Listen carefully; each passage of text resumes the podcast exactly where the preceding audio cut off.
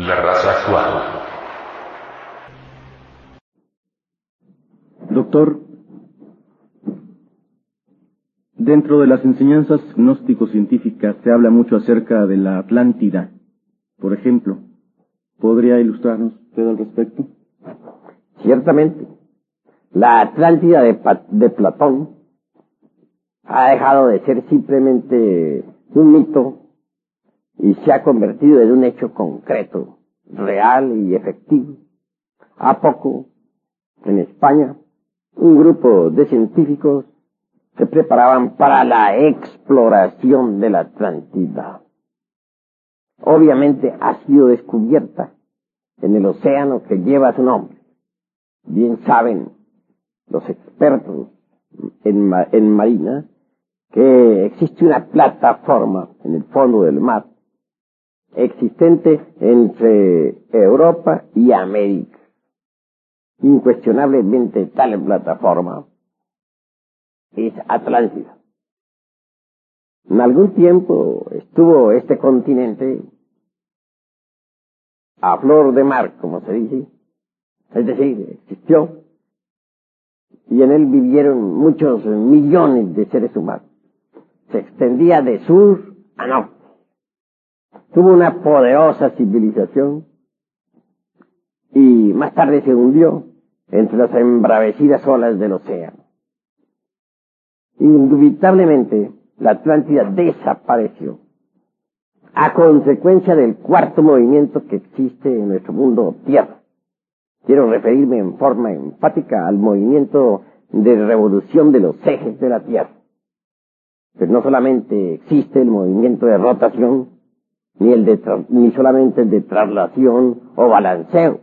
Hay un cuarto movimiento conocido por la ciencia astronómica, que es el de revolución de los ejes de la Tierra. Así que cuando los ejes de la Tierra pasaron por esa tremenda revolución periódica, la Atlántida fue sumergida entre las olas del océano. Una verticalización de los polos fue más que suficiente como para que los mares cambiaran de lecho y la Atlántida quedase sepultada entre el océano. Pruebas de la existencia de la Atlántida las hay a millones. Por de pronto, hemos de recordar nosotros los jarrones encontrados entre las ruinas de la antigua Troya, descubrimiento que hiciera el arqueólogo Schelban, alemán. Jarrones de mm, mármol, piedra o losa, es decir, de distintos materiales en cuyo fondo se hallaron monedas con la firma del, del, del rey Cronos, de Atlántida. Ese mismo tipo de jarrones se encontró en Tihuanahuaco, Centroamérica, con las mismas monedas y las mismas firmas del rey Cronos de Atlántida. Placas conmemorativas del acontecimiento Atlante las hay en Laza y también en Centroamérica, Tihuanahuaco en donde se recuerda que el país de las lomas de barro, Atlántida, fue sumergido entre el fondo de los océanos en una gran catástrofe. Y todos los libros eh, de los pueblos antiguos, me refiero a los códices del este y del oeste del mundo, recuerdan en sus sagradas escrituras tal acontecimiento. Además, la cuestión racial es de por sí bastante más que suficiente como para, que, para dar testimonio de la Atlántida. Veamos, por ejemplo, aquí en nuestro país, México, a cierto tipo de yucatecos. Trasladémonos por un momento siquiera a Chichen Itza.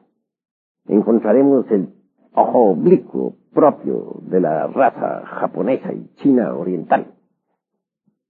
Esto es más que suficiente como para indicarnos un tronco común entre el este y el oeste. Obviamente tal tronco es el único que nos puede explicar esta similitud de razas. Además, em, si vamos a la cuestión del lenguaje, descubriremos, eh, por ejemplo, a Atlas en la antigua Grecia, cargando al mundo sobre sus hombros, raíz de Atlantis o Atlántida. Esto viene a recordarnos precisamente al gran continente sumergido. ¿no? Así, a medida que vaya pasando el tiempo y las investigaciones continúen, se irán sacando más y más pruebas de la Atlántida. Pero lo más interesante es que se empiecen ya a sacar del fondo del, mar mucho, muchas, muchas piezas arqueológicas que acaben de quitar la duda de la cabeza a los que aún dudan. Doctor, aún peor. Se ha dicho que los herederos de la cultura de la Atlántida podrían haber sido los egipcios los mayas, tal vez los incas. ¿Qué eh, concepto nos podría usted verter sobre estos eh, conocimientos? Bueno, herederos de la Atlántida los tenemos tanto en el este como en el oeste del mundo.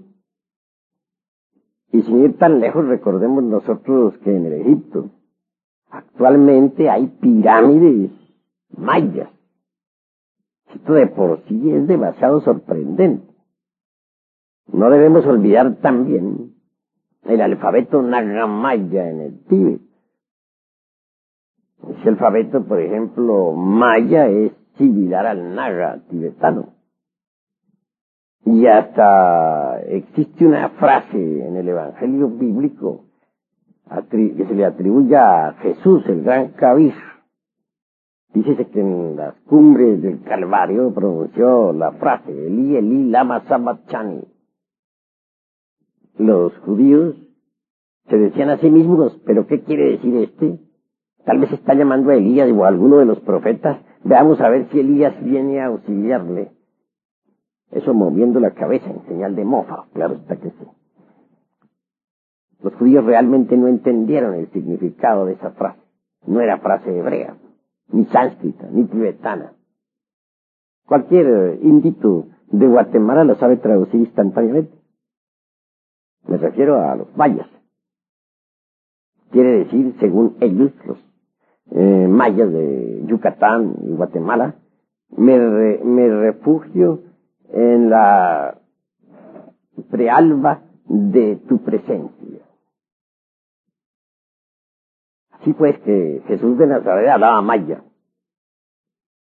Obviamente que el maya viene originalmente de la Atlántida. Antes de que aquel continente tan famoso se sumergiera entre las embravecidas olas del océano que lleva su nombre, la raza maya ya se había establecido en el oriente y en el occidente del mundo.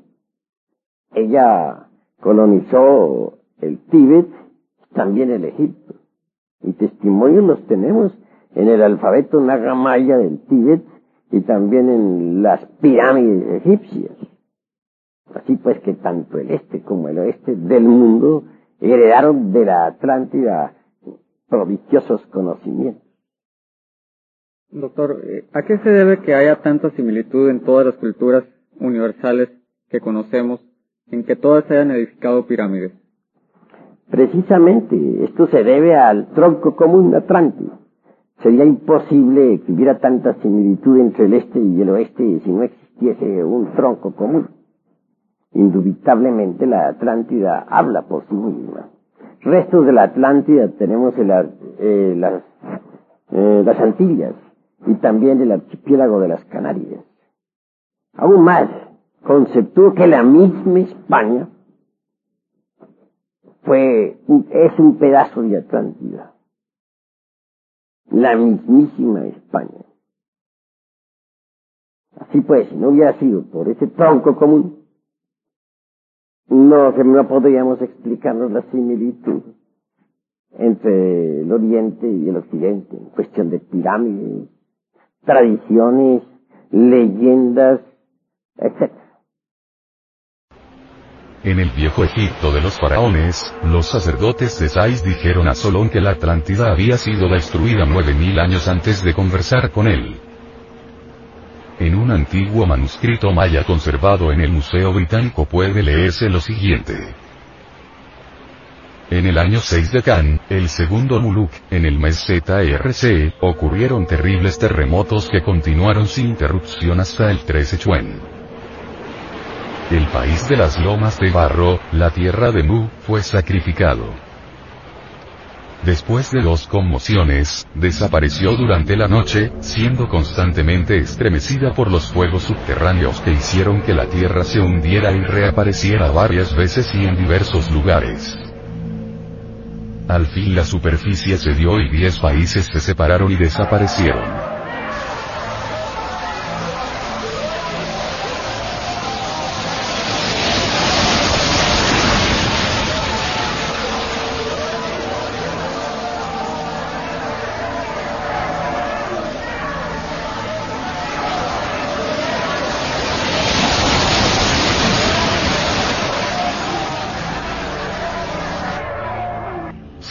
64 millones de habitantes, 8.000 años antes de escribirse este libro.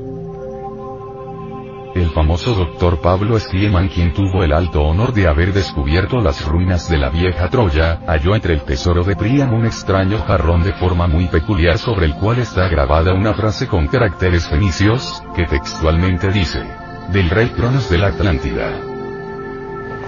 Resulta interesante saber que entre los objetos desenterrados en Tlahuanaca, Centroamérica, se encontraron jarrones muy semejantes a los del tesoro de Príamo. Cuando dichos jarrones misteriosos fueron intencionalmente rotos con propósitos científicos, se encontraron entre estos ciertas monedas en las cuales se podía leer con entera claridad una frase que decía, emitido en el templo de las paredes transparentes. El citado templo mencionado en los jarrones misteriosos, era la Tesorería Nacional Atlante. En los archivos del antiguo templo budista de Lhasa, puede leerse todavía una inscripción caldea muy antigua escrita dos mil años antes de Cristo y que dice, cuando la estrella Val cayó en el lugar donde ahora solo hay mar y cielo, las siete ciudades con sus puertas de oro y templos transparentes temblaron y estremecieron como las hojas de un árbol movidas por la tormenta. Y he aquí que una oleada de fuego y de humo se elevó en los palacios. Los gritos de agonía de la multitud llenaban el aire.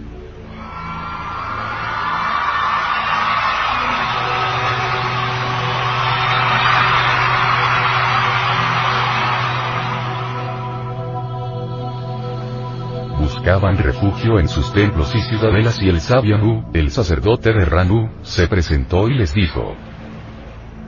Vos predije esto. Y los hombres y las mujeres, cubiertos de piedras preciosas y brillantes vestiduras, clamaron diciendo, Mu, sálvanos. Y Mu replicó, moriréis con vuestros esclavos y vuestras riquezas, y de vuestras cenizas surgirán nuevas naciones. Si ellas se olvidan de que deben ser superiores, no por lo que adquieren sino por lo que dan, la misma suerte les tocará. Las llamas y el humo ahogaron las palabras de Mu, y la tierra se hizo pedazos y se sumergió con sus habitantes en las profundidades en unos cuantos meses. Los sacerdotes de Sais dijeron a Solón, todos cuantos cuerpos celestes se mueven en sus órbitas, sufren perturbaciones que determinan con el tiempo, una destrucción periódica de las cosas terrestres por un gran fuego. La historia del diluvio universal cuyas versiones se encuentran en las tradiciones de todas las razas humanas, son simples recuerdos de la gran catástrofe atlante. La Atlántida unía geográficamente a la América con el viejo mundo. Las antiguas civilizaciones indoamericanas tienen origen atlante. Las religiones egipcia, incaica, maya, etc. fueron las primitivas religiones de los atlantes. El alfabeto fenicio, padre de todos los famosos alfabetos europeos, tiene su raíz en un antiguo alfabeto atlante, que fue correctamente transmitido a los mayas por los atlantes. Todos los símbolos y jeroglíficos de los egipcios y de los mayas, provienen de la misma fuente Atlante, y así se explica su semejanza, demasiado grande, para ser resultado de la casualidad. La catástrofe que acabó con la Atlántida fue pavorosa. No cabe duda alguna que el resultado de la violación de la ley es siempre catastrófico. La época de la sumersión de la Atlántida fue realmente una era de muchos cambios geológicos. Emergieron desde el seno profundo del inmenso mar otras tierras firmes que formaron nuevas islas y continentes. Algunos sobrevivientes atlantes se refugiaron en el pequeño continente de Grabón-Sea, hoy África, el cual aumentó en tamaño y extensión debido a que otras áreas de tierra firme que emergieron de entre las aguas vecinas se sumaron al mismo. El Golfo de México antiguamente fue un hermoso valle, las islas de las Antillas, las Canarias y España, son pedazos de la sumergida Atlántida. El antiguo mar de Colidius situado al noroeste del continente recién formado entonces y conocido como Ashark, Asia, cambió de nombre y hoy se le conoce con el nombre de Mar Caspio. Las costas de este estaban formadas por tierras que al emerger del océano se habían unido al continente del Asia. El Asia, el mar Caspio y todo ese bloque de tierra junto, es lo que hoy en día se conoce como Cáucaso. Dicho bloque, en aquellos tiempos se llamó Frianxanadali y más tarde Colidisisi, pero hoy en día como ya dijimos y lo repetimos, es el Cáucaso. Por aquellas épocas un gran río que fertilizaba toda la rica tierra de Tigrianis, desembocaba en el mar Caspio, ese río se llamaba entonces Oxosería, y todavía existe pero ya no desemboca en el mar Caspio, debido a un temblor secundario que le desvió hacia la derecha. El rico caudal de aguas de ese río se precipitó violentamente por la zona más deprimida del continente asiático, dando origen al pequeño mar de Aral. Pero el antiquísimo lecho de ese viejo río llamado ahora Amudarya, todavía puede verse como sagrado testimonio del curso de los siglos. La Atlántida pasó por terribles y espantosas catástrofes antes de desaparecer totalmente. La primera catástrofe se sucedió hace 800.000 años poco más o menos. La segunda catástrofe se sucedió hace unos 200.000 años. La tercera catástrofe acaeció hace unos 11.000 años y de la cual como de su diluvio, guardan más o menos confuso recuerdo todos los pueblos. Después de la tercera gran catástrofe que acabó con la Atlántida, el antiguo país de Titianis con su formidable capital situada en las riberas del ya citado río que desembocaba en el mar Caspio y que más tarde dio origen al mar de Aral, fue cubierto con todos sus pueblos y aldeas por las arenas, y ahora es solo un desierto fueron atlantes los que construyeron las pirámides de los egipcios y de los aztecas, quienes fundaron la civilización incaica, quienes establecieron los misterios de la India, China, Egipto, Yucatán, etc. Desapareció la raza atlante tragada por el océano, dicha raza tuvo siete subrazas, la última de ellas, la séptima, corresponde a los sobrevivientes de la gran tragedia. La semilla de la raza actual, que se conoce con el nombre de raza arias nórdica, pero al mezclarse con los sobrevivientes atlantes dio origen a las subrazas del tronco ario. Es realmente imposible negar que estemos en instantes de crisis mundial. Nunca antes en la historia de nuestra raza aria, hubo un momento más terrible. Por doquiera se escuchan ayes y lamentos por todas partes paredones de fusilamiento.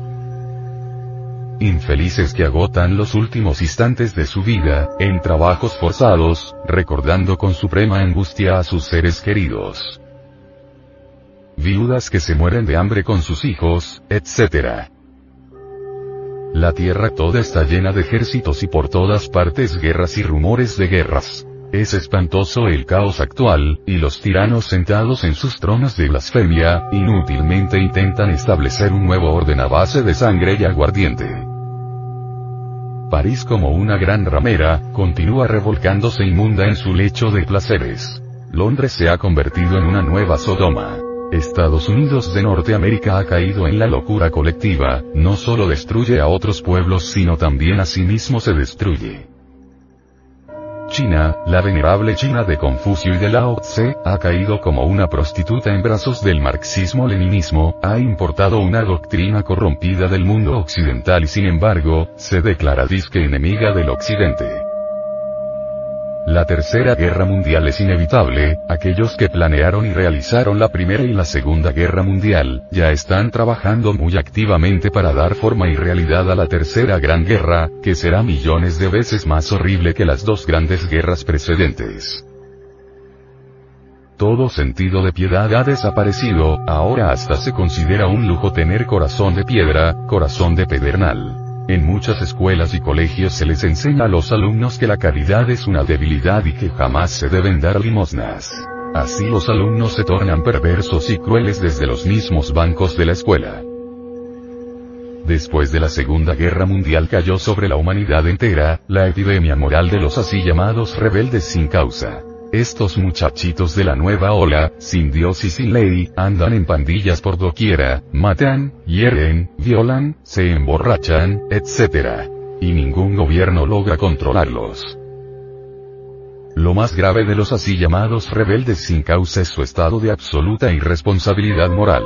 Cuando se les conduce ante los tribunales, nunca saben por qué mataron, por qué hirieron, y lo peor de todo es que ni siquiera les interesa saber. El mundo artístico sublime, ha llegado al máximo de la degeneración.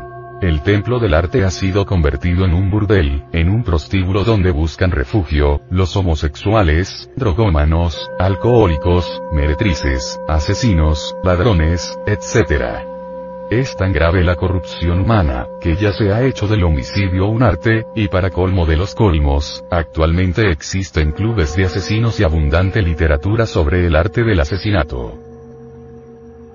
Todas las ramas del arte actual acusan lujuria, alcoholismo, drogas, homosexualismo, sangre. Horror. Los autores clásicos son mirados por estos tiempos con el mismo infinito desprecio. Tocar a Beethoven o a Mozart en cualquier fiesta moderna, significa retirada general de todos los invitados. Los cuatro payasos blasfemos de la música degenerada de Inglaterra fueron condecorados por la reina del imperio y las multitudes imbéciles besan hasta el suelo que ellos pisaron.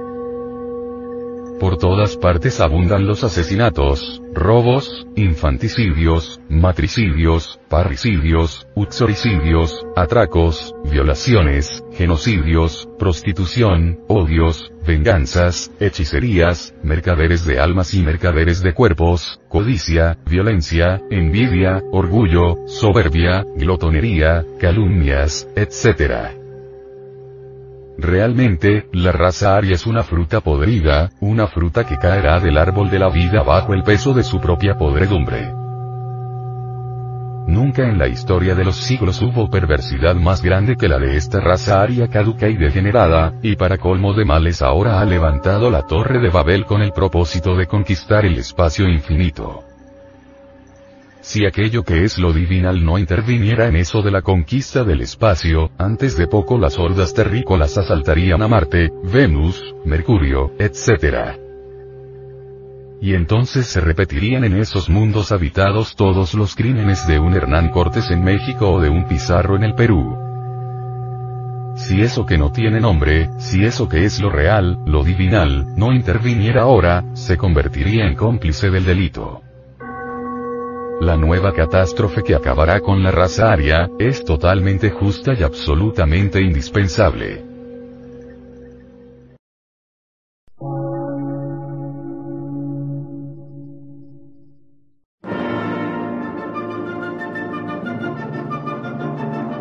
Emisora, gnóstica, transmundial.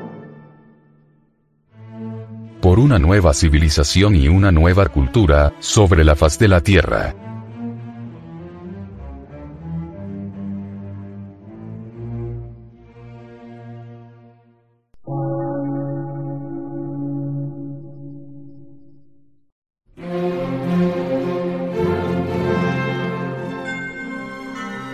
medio de radiodifusión, científico, artístico, místico y filosófico, de la Asociación Colombiana de Centros de Estudios Gnósticos, Antropológicos, Psicológicos y Culturales, AC.